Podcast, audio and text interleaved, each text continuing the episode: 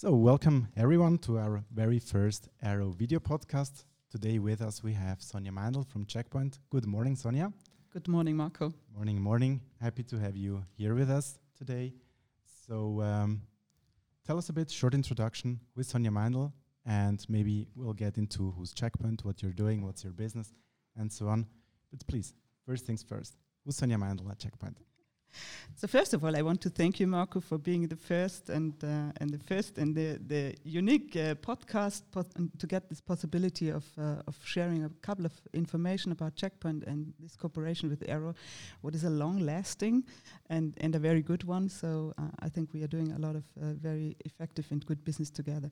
So again, my name is Sonja Meindl. I'm now 8 years with Checkpoint as country manager for Switzerland and Austria, and you know, when I started in the IT, I was always thinking about the guys that were on stage and talking about 25 years of experience in IT. Sure. And now I am in the same boat. So I started my career in the IT in 1995, so yeah, really long time ago, yeah, and was always doing something in network, security, storage areas. So have a good bunch of experience in this area. Right. So, and as we all know, I mean, things in the IT are evolving quite quickly, so you're not getting bored in this industry, I guess, as none of us is. So absolutely happy to have you here as our very first guest, as I said today. So I think the Checkpoint history is very interesting, right? Because, I mean, Checkpoint started back in 1993, I guess, as one of the very first companies thinking about how this new thing, this new internet is supposed to be secured, founded by Gil Shwed. And I mean, since then, lots of things changed, obviously, right? I mean, the internet has become much, much bigger than probably anyone would have ever imagined. And I know that meanwhile, Checkpoint is talking about Generation 6 attacks. So maybe for our audience, what does Checkpoint mean by that, by Gen 6 attacks? So let me first step back a little bit into the history. So Checkpoint indeed is more than 25 years on the market, and was always doing security, IT security only. So we are probably one of the largest vendors who are focusing on cybersecurity. And although we are more than 25 years on the market, we were always very innovative in kind of how we are approaching the market. Yeah. So Gil Shwed, as you mentioned, is the CEO of our company and founded 27 years ago Checkpoint, and was the one to invent the firewall. You know, he developed with his friends the first firewall, yeah, and it was very much already going into the future, because he was thinking about securing something that was called internet at that time, sure, and nobody even had an own PC at home. So, but he saw this future, and this is how we are acting even until now. Yeah. So he started to develop products and solutions that was always ahead of the industry and the time. Yeah. So and what we mean with Generation 6 is, so we divided this area of 27 years into 6 phases, let's say. Mm-hmm. Yeah. So starting with the antivirus at the very beginning, so everybody got a laptop or a PC, not a laptop at that time, a PC, yeah, and there was something spread to the air called virus, and then there was a signature-based solution, and this was called antivirus. Then we went to the internet, and this kind of firewall was necessary. Then we were talking about IPS, so things that are coming that needs to be more prevented. We were talking about attacks that were on multi-vector, so coming not only through the classical network, but also through iPhones and iPads and all these new gadgets that were coming up, and this hacker market was developing to a stage that were a huge one and one that created a lot of money. So it's really a business in the meantime. And at the moment, we are debating about this Internet of Things. So with much more devices getting connected, much more things that are used, not only for private basis, but also for business reasons. And all of them are getting connected. So, and this needs to be secured as well. And this is what we are calling the Generation 6. When we look into our customer base, most of the customers are somehow stuck on Generation 3 prevention solutions or detection solutions. Yeah. So they are stuck in between IPS and sandboxing. Yeah. Sure. So and this is one of the biggest challenges. We try to help our customers proceed to the next level. To the next level. Well, and I think that's interesting what you're saying. On one hand, we are definitely able to see this trend of these billions of connected devices in reality, and I think it's not easy at all for organizations to kind of keep this pace, right? I mean, everyone is supposed to work with smartphones, laptops, and not only all these new devices getting connected. And I think a huge boost will be given by 5G in the next couple of years. So the sooner organizations start to spend more time in creating solutions and ways how to defend their networks and infrastructures, I think the better it will be. Where do you think the complexity lies when it comes to prevent attacks while talking about multiple vectors? I mean, we talked about mobile devices, we talked about laptops, networks. Where do you think that the real complexity lies? So you already mentioned a couple of things around that. So there's a couple of things that makes the whole environment extremely complex. So. Mm-hmm. In former times, when you look at a business environment, there was an office, there was a network, and when the people went home, they went home. True. In the meantime, they take their laptop, they take their iPhone, they take their iPad with them, 24/7, and this is used for business cases as well as privately. Normally, the things are even used for both things. Yeah. So my son is playing with my cell phone, his games. Yeah, but on the other hand, I have all my business data on it. So this is a very new challenge. So the perimeter moved away from a classical perimeter to be everywhere, more or less everywhere.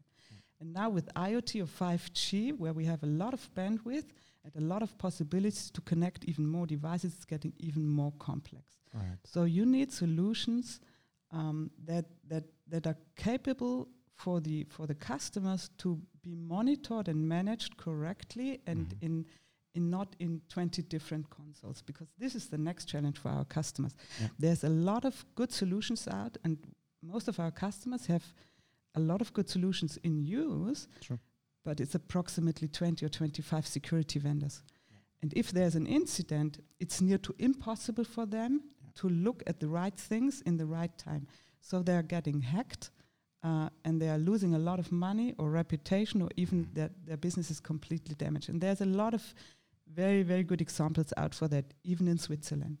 So, and this combination of customers being lost with all these hundreds of security vendors, hackers that are using this weakness and doing very targeted attacks, combined with the complexity of the infrastructure, is one of the biggest challenges that are out.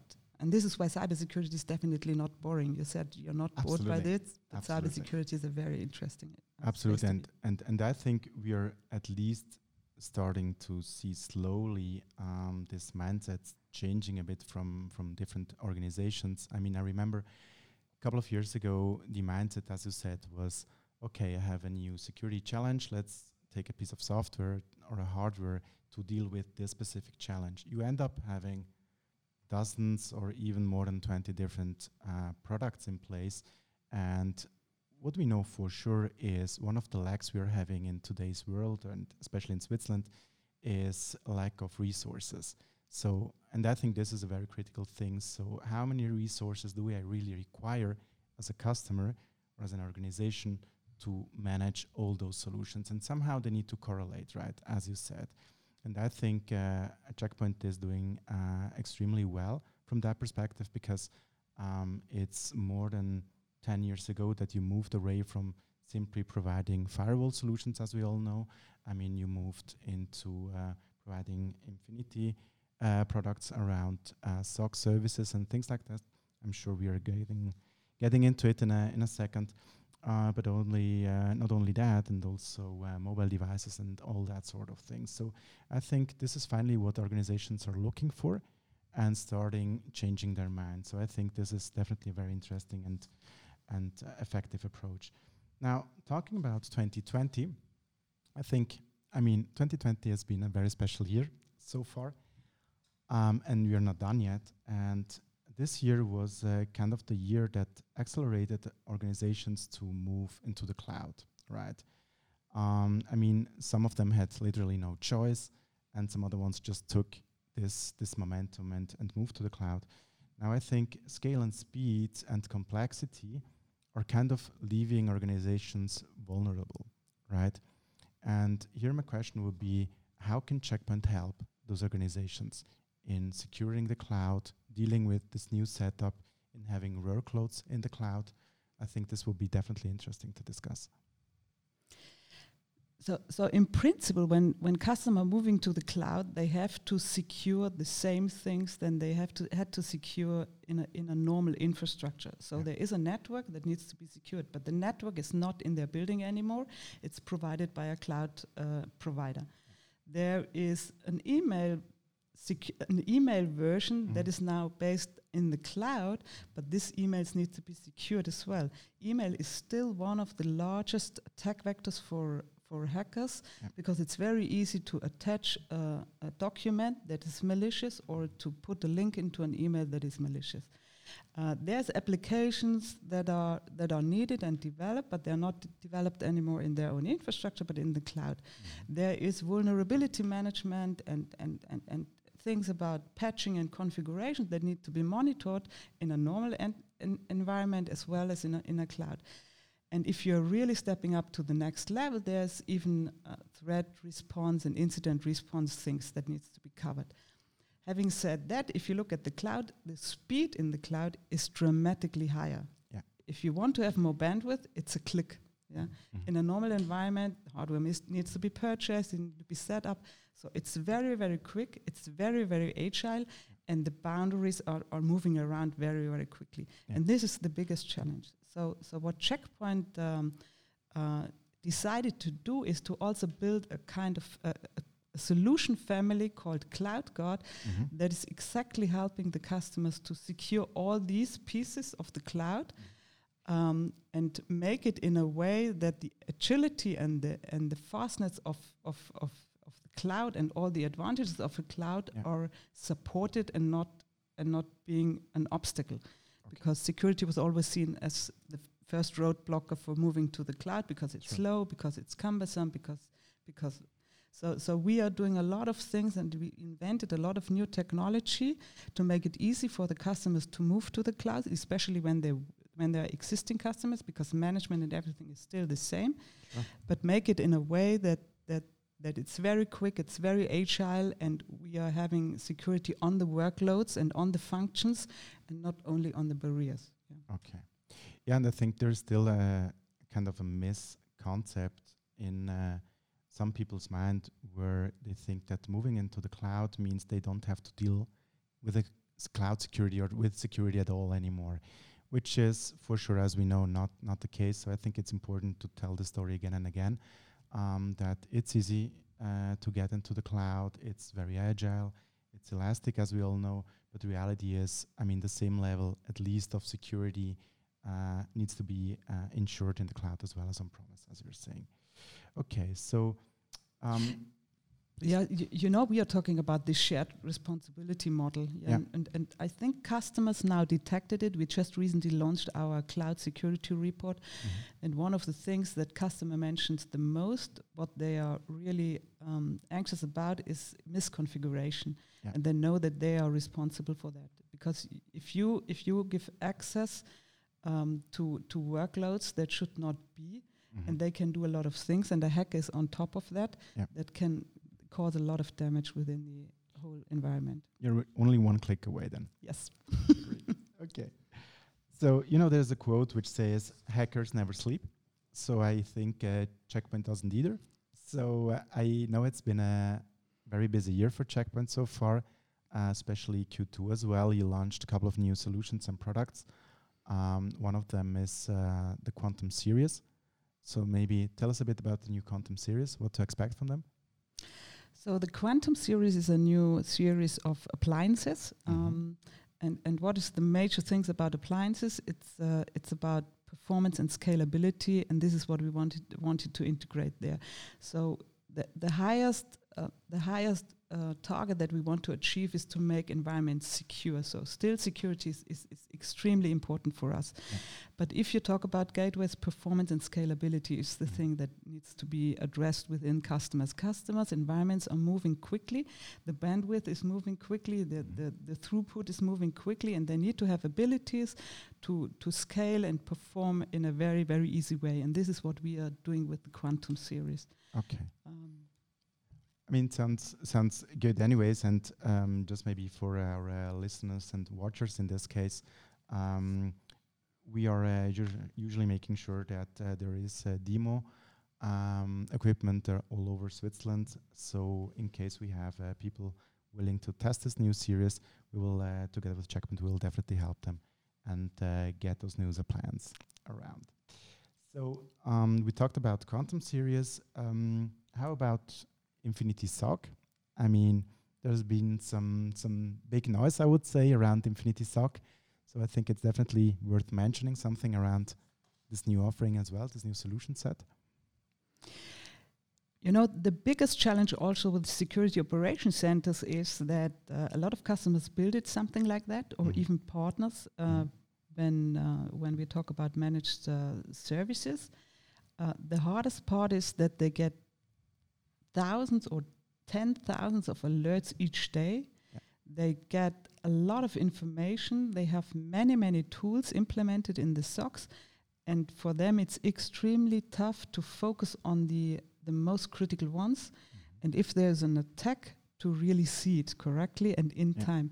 So we have seen SOCs where for months there were vulnerabilities and malware, and the hackers were just swamping around there, and nobody detected it because of the amount of data they need to work on. Mm-hmm. And what we are doing with Infinity SOC it's a cloud platform that we are providing, and we are exactly filling this gap. So helping the ones that are operating SOCs to be much quicker and faster in remediating when there is an attack, but also with alerting early enough, or when we have our threat cloud in mind, putting the intelligence that we have there and the artificial intelligence engines that we are using there to even give alerts before they are happening. So if we see a trend of hackers attacking a special market or a special region, we can give this information back to the SOCs as well and make it very, very easy for them to stop vulnerabilities or to fill the gap there. And I think that's where we are heading to, kind of knowing that this level of context is getting more and more important each and every single new day. I mean, when, as you said, decades ago, we were fine while having some patterns. Reality is today we need threat clouds, we need AI, and also some proactive ways in detecting new malware. So I think that's a very exciting new offering, by the way. I think many organizations will be very happy about it.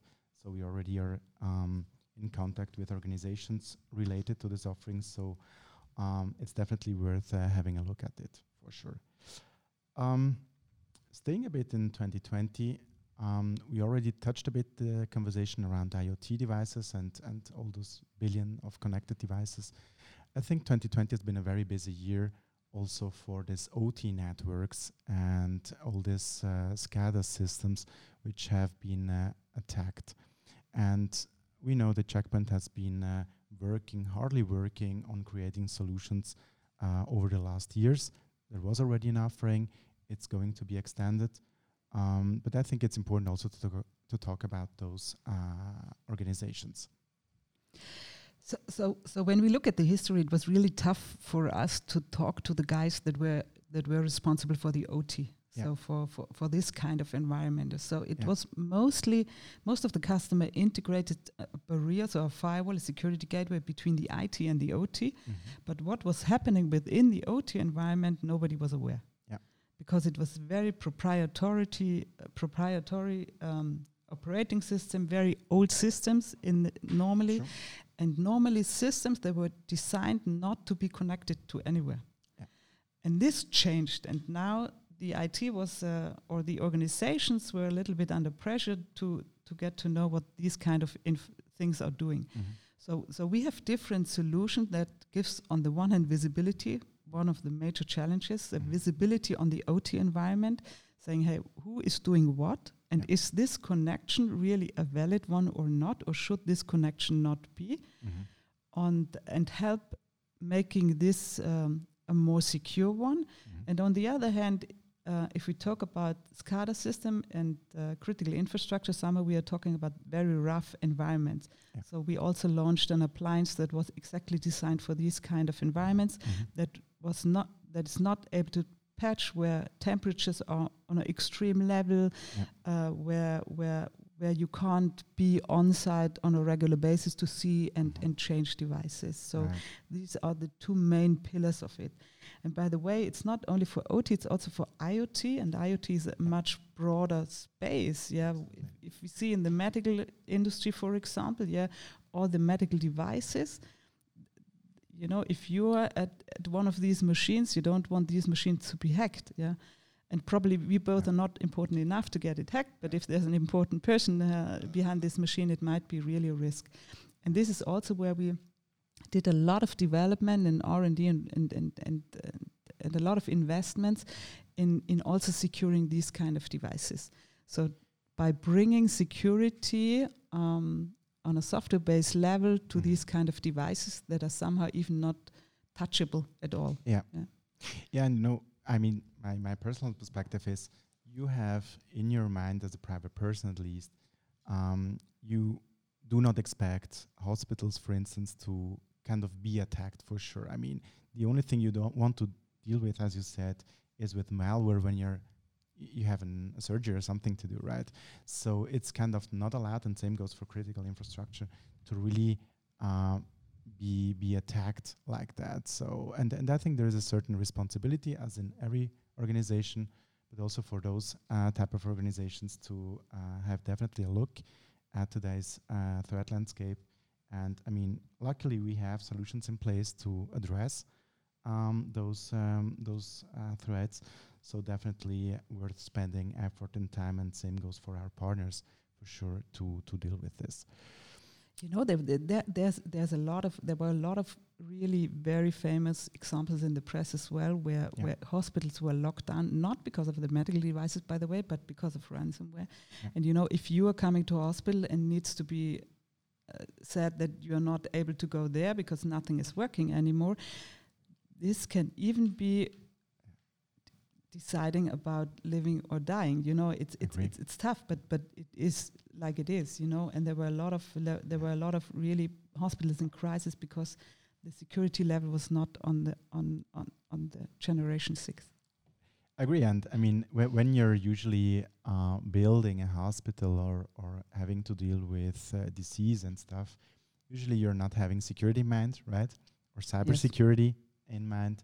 So, but again, I think that's a very critical thing and does affect every country, literally.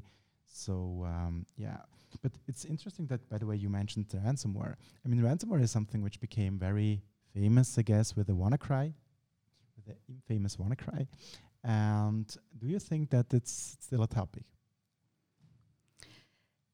If you look at the top malware, it's still one of the biggest topics we see, because it can be very...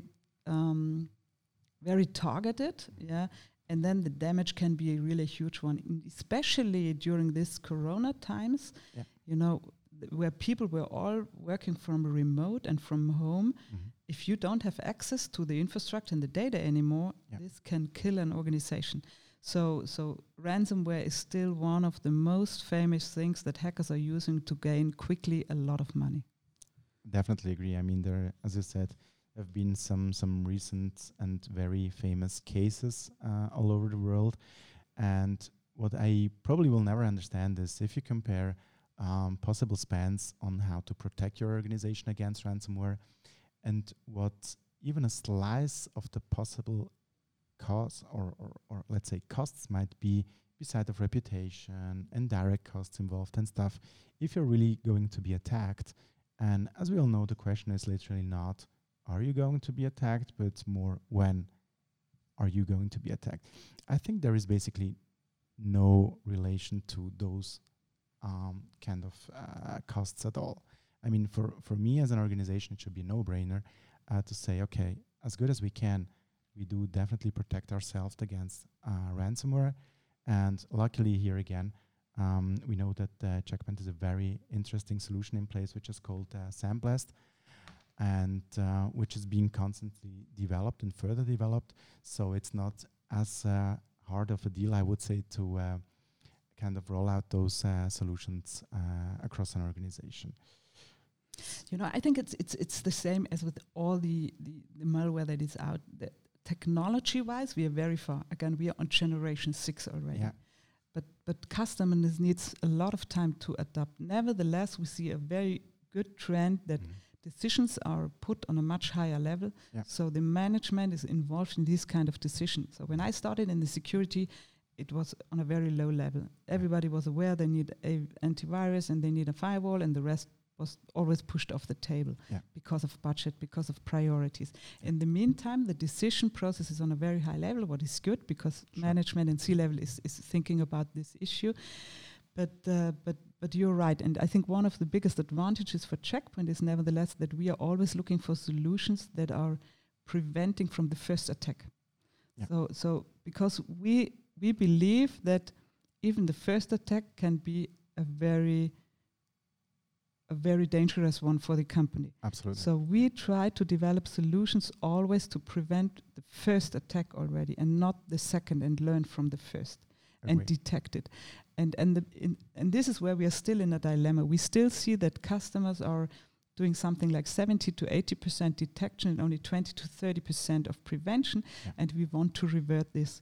This is where we help with our solutions. But we think this is key for any company to survive in this environment that we are in at the moment.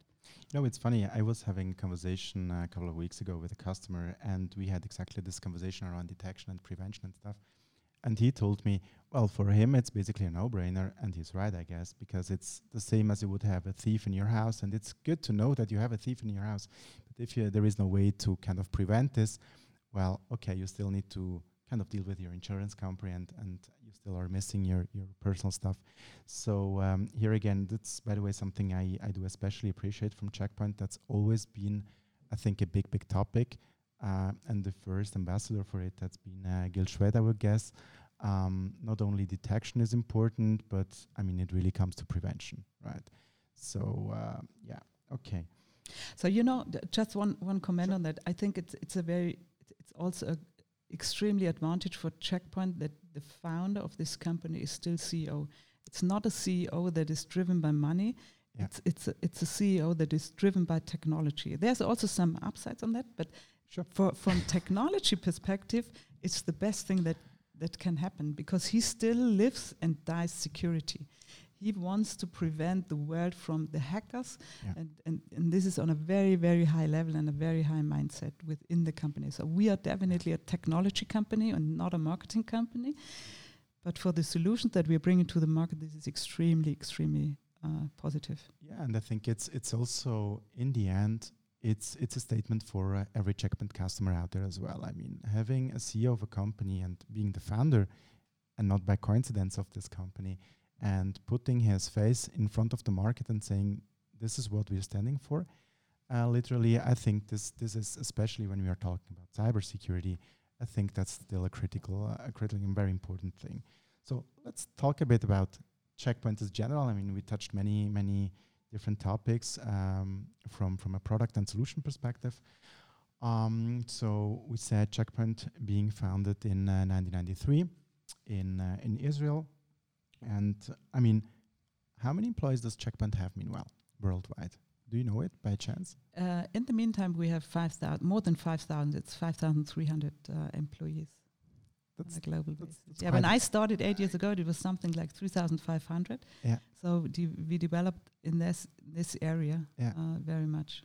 And I mean, it's huge, and especially, I mean, also going back to what you said in the beginning of this conversation, which is, I mean, those 5,300 and plus employees are breathing cybersecurity. I mean, they're not kind of, you know, being also distracted by any other type of IT solution you're trying to build, but you're really down to cybersecurity and very well designed and implemented cybersecurity. So I think this number says a lot, by the way. And we know that for sure Checkpoint puts lots of emphasis when it comes to researching and developing own products. So do you have any idea how many people out of those 5,300 are working in that department? It's approximately 2,000 people that are really working on research and development. 2,000 people? This is crazy. Yeah. I mean, this is...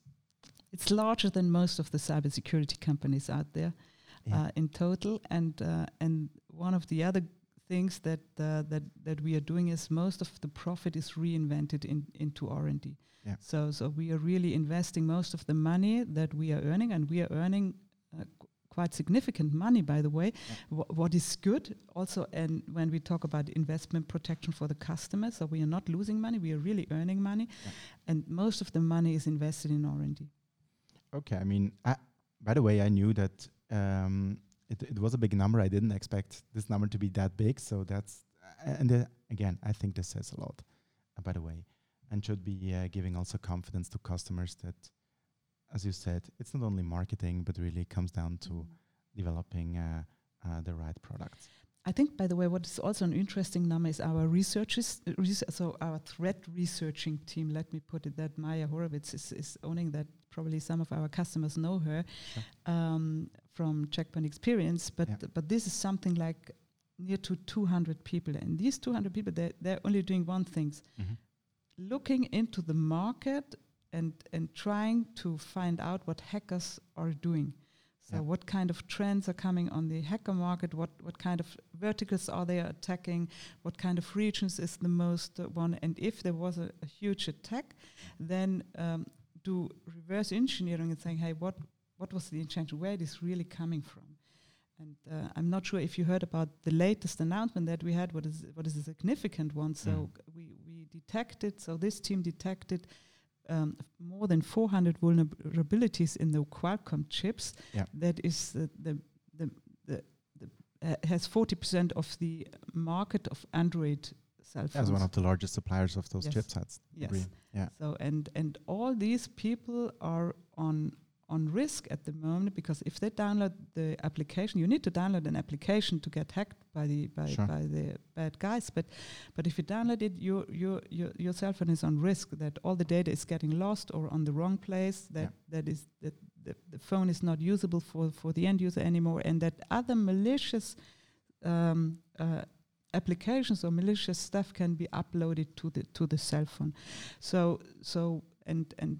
But we have a solution in place, SandBlast Mobile, that can prevent from that. And we are even developing now a tool that should be out very, very quickly that gives you an indication, if you have SandBlast Mobile on your cell phone, if your cell phone is really vulnerable. Yeah. So, and this is really the way we need to work and get things back to the customers. Sonja, I do completely agree. I mean, if we are having a rough look at smartphone numbers and development, I mean, reality is there are a couple of billion smartphones out there.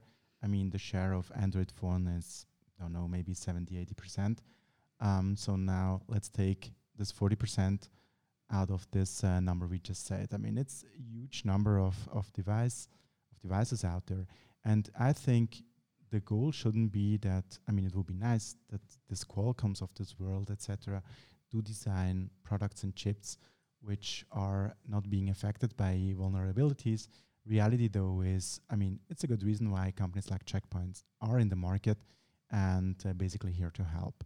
So, and still, while talking with many organizations, that's probably the level of detail they're not in reality. I mean, they are considering, okay, what kind of data do we want to give our employees access to with our smartphones and stuff like that? But is it the case that most of these companies really go into that detail and say, okay, how many of our devices, and bringing your own device has been a big topic in the last couple of years, do really have this type of chipset, are being protected in a certain way, and so on and so forth. So I think here again, that's a huge way to go, and imagining how much time we're spending on our smartphone and how big chances are that we are being tempted at least to download one of those applications. I would say it's big. Yeah. So So for the hackers, it's a business, and the more one vector can gain them revenue and margin and profit, the more they will use it. And cell phones and iPads and all this stuff, this is used now in a very different way. So for the hackers, it's extremely interesting. And this is where we see the rises as well. So we see much more attacks against these kind of devices. Yeah. So, but I'm with you, and there's a couple of answers that you get still from our customers. The one is that, this is bring your own device, so it's a private device, so we don't care. Or they limit the way they can, their employees can use the device. Yeah. And we say, we don't want to be the barrier. We want them to use it. My son is playing his games with myself, and I even don't think about being on risk because we have a good security solution on it. Yeah. So, and this is, we want to be an enabler for the business, for the people, to make life easier and not more cumbersome. Yeah, makes absolutely sense. Okay. So, we talked about Gil Shwed and his vision and everything. And as most of our people in the audience know, Checkpoint is historically a software company and still is called Checkpoint Software Technologies. So how do you think is this, or might this be a plus today when we are talking about clouds and not something which is directly hardware related? So I think it's pretty obvious, the intelligence of any kind of solution is coming from software. It's not coming from the hardware. The hardware is the basis and the foundation in most cases, but the intelligence is coming from the software, and this is where the expertise of Checkpoint is. And if you look at cloud, the cloud provider has to take care about the hardware, but nobody else. Sure. Yeah. So for all our customers, so the software and the way we are developing our solutions is an extremely positive thing and an extreme advantage, because we are much quicker there. Yeah. So because we are not relying on any kind of hardware, because we always developed software. And we were forced, by the way, it's an interesting way why we delivered hardware, and you probably know it, but we were forced by our customers because they were a little bit tired in getting bunched between the hardware and vendor and us, who might be the cause for a failure. So that's why we said we want to deliver you a turnkey solution, and then you go to Checkpoint and we solve the issue wherever it is coming from. Sure. So, but software development is our main competencies, and in cloud environment, this is the thing you need to be able to survive. Yeah, I would perfectly agree. And by the way, just our 2 cents on the hardware piece would be, it didn't take you very long to become very good at hardware as well, obviously. And I think that's something you're constantly proving. I had a lot, by the way. I think it was last week when I've seen some companies out there, some vendors out there, talking about some innovation and truly kind of breaking the boundaries of how you can scale and stuff. And the first thing which crossed my mind was like, that's what Checkpoint is doing for a couple of years meanwhile. So with Maestro and stuff like this. Mm-hmm. So again, that's probably where marketing versus real development and providing kind of top-notch security comes from. So just a funny story I was getting across.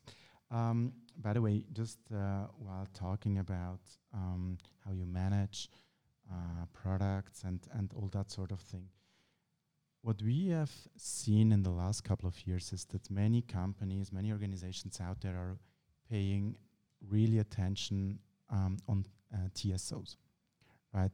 So total cost of ownership wasn't always a topic, I would say, or at least in a way as companies are seeing it today. I mean, and I think it's really a different picture if you require 2-3 people which are skilled and are here to manage certain environments, or you need 6, 7, 8 people to basically do the same.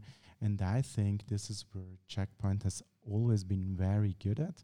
I mean, we all know how well-positioned Checkpoint's management console, which is, again, being constantly further developed, so how good it is and how well perceived it is by our customers.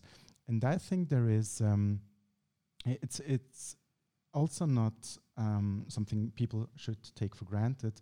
When Checkpoint a couple of years ago was at its very high level with the management, I remember Doritor taking kind of the challenge and willing to revamp it with Gaia and all those sort of things, really challenging the company again itself and not saying, okay, we are very good at providing good management consoles and best of security management out there, but really challenging yourself and saying, okay, that's good, we have done a good job so far, customers are happy, but this is probably where in the next 1-2 years we want to get at least much, much better than what we used to do. And I think we and many and basically all of our customers have huge respect for this as well. Yeah. You know, this is where competition is really good. Yeah. You know, because competition is pushing us as well to be always on top of technology and always think one step ahead. You know, we had this slogan for quite a while, but I think it's still valid. Yeah. But coming to TCO, you know, costs are important.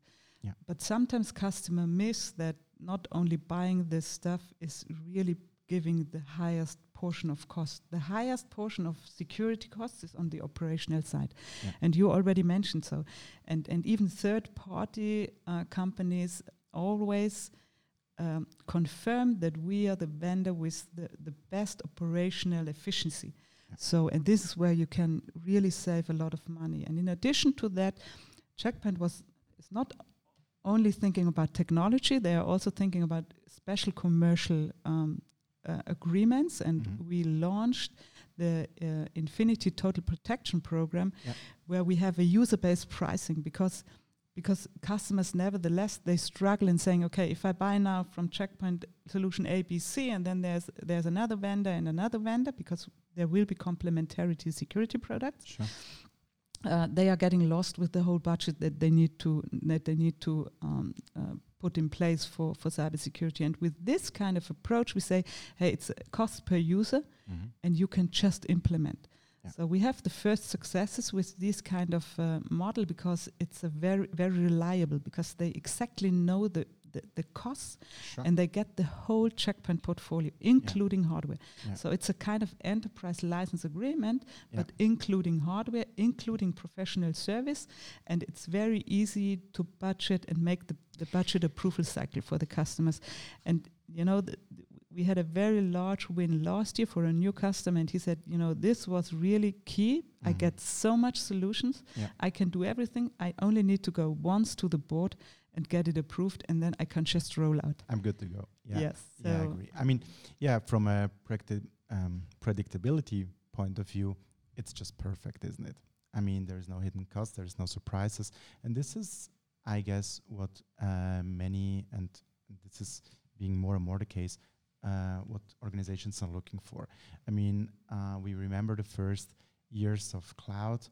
I mean, yeah, first workloads have been kind of migrated to the cloud, and what happened literally was there were some costs coming in, and nobody had really a view and understanding where this now is coming from. So at least there was a lack of control from that perspective. And I think, especially in security, having a predictable budget is kind of a blast, isn't it?